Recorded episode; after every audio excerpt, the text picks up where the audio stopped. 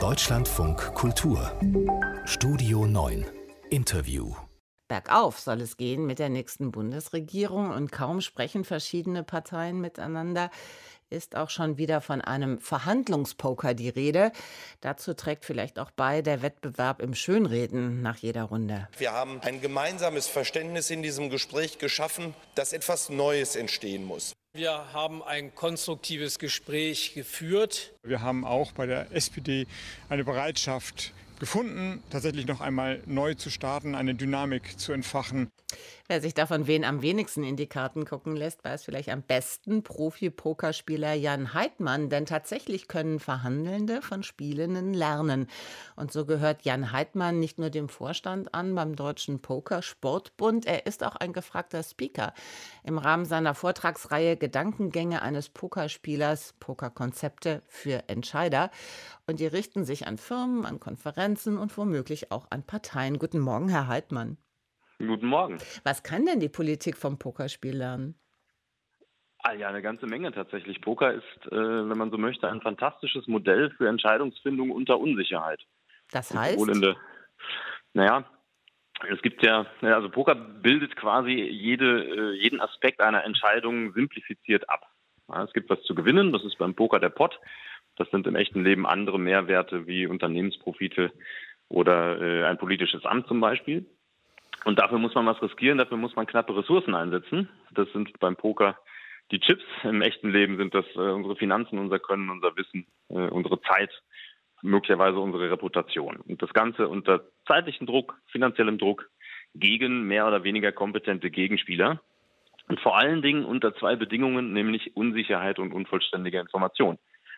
Das heißt, alle Konzepte und Strategien, die Pokerspieler nutzen, lassen sich auch übertragen in die Businesswelt und in die Politik. Aber Unsicherheit und unvollständige Information, ist das tatsächlich das, was wir von Politik erwarten und erhoffen? Naja, von der Politik selber natürlich im Idealfall nicht. Da erhoffen wir uns eher Transparenz. Aber in Verhandlungsgesprächen ist das natürlich ein Teil des Ganzen. Welche Partei sehen Sie denn nach den bisherigen Gesprächen im Vorteil? Denn es sind ja schon dann auch wieder Informationen ausgetauscht worden. Ja, das ist ganz spannend, weil wir eine völlig neue Konstellation haben. Und in diesem Fall denke ich, dass da die FDP und die Grünen momentan die beste Verhandlungsposition haben. Das heißt? Naja, unter anderem, weil sie einfach jetzt schon wesentlich mehr Informationen zur Verfügung haben. Die haben schon alle Gespräche geführt, die haben untereinander schon gesprochen, die haben mit der SPD schon gesprochen, die CDU steht noch an. Die sehe ich momentan am schwächsten, weil sie zum einen durch das Wahlergebnis, zum anderen durch die interne Position von Herrn Laschet und auch durch die Reihenfolge der Verhandlungen momentan die schwächste Position haben. Die Frage ist ja, was macht man mit dieser Information? Hat man denn da als Pokerspieler eher den Gesamtsieg im Auge oder die nächste konkrete Entscheidung? Ja, da differiert eine reine Verhandlung tatsächlich von der Einstellung eines professionellen Pokerspielers. Der professionelle Pokerspieler, der kümmert sich nur um den langfristigen Erfolg. Also was heißt nur? Das ist natürlich auch das Wichtigste. Das heißt, dem sind kurzfristige Einzelresultate gar nicht so wichtig, sondern es geht darum, dass man zum Entscheidungszeitpunkt idealerweise eine gute Entscheidung oder im besten Fall tatsächlich auch die optimale Entscheidung getroffen hat. Und dann kommen die Resultate und damit der langfristige Erfolg irgendwann von selbst. Also man kann schon auch mal ein Spiel verlieren, wenn man am Ende das Turnier gewinnt. Man muss tatsächlich ständig verlieren als Pokerspieler. Das ist einer der Nachteile des Jobs. Weil man einfach sehr, sehr häufig spielt, aber sehr, sehr häufig eben tatsächlich nach kurzer Zeit auch diese Hand oder diese Karten dann wieder weglegt mit einem Verlust. Immer den langfristigen Erfolg im Blick. Also man sammelt, wenn man so möchte, positive Erwartungswerte durch seine Entscheidungen. Und der Erfolg ist dann am Ende die Summe dieser positiven Erwartungswerte. Welche Strategie verspricht in Ihrer Erfahrung nach den größten Erfolg? Beim Poker meinen Sie jetzt? Ja, oder im Leben. Oder im Leben. Können Sie sich aussuchen.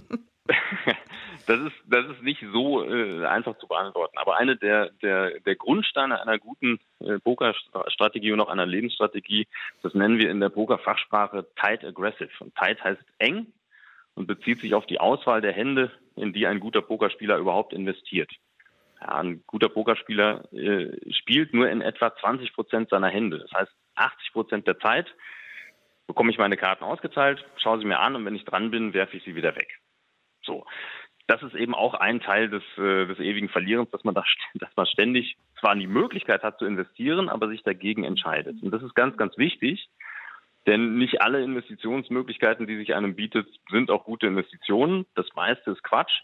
Und ein guter Entscheider, ein guter Spieler, aber auch ein guter Unternehmer muss eben sehr häufig Nein sagen zu den schlechten Situationen.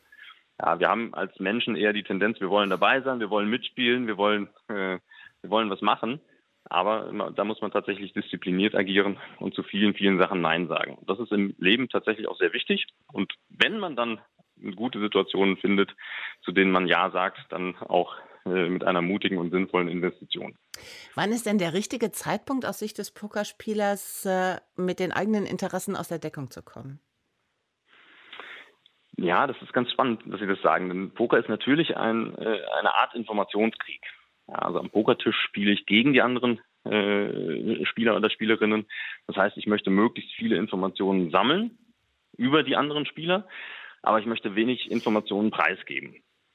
Und normalerweise ja, sagt man investiert, also man bringt mehr Chips aktiv in die Mitte aus zwei Gründen heraus. Entweder, weil ich einen sehr großen Wert dahinter sehe, also sprich, ich bin mir ziemlich sicher, dass ich diese Hand gewinnen werde, dann möchte ich auch das Maximum rausholen.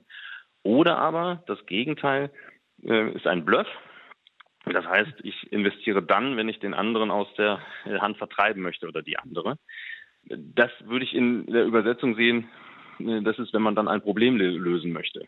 Also man investiert dann Ressourcen, wenn man entweder einen großen Mehrwert schaffen kann oder ein Problem löst.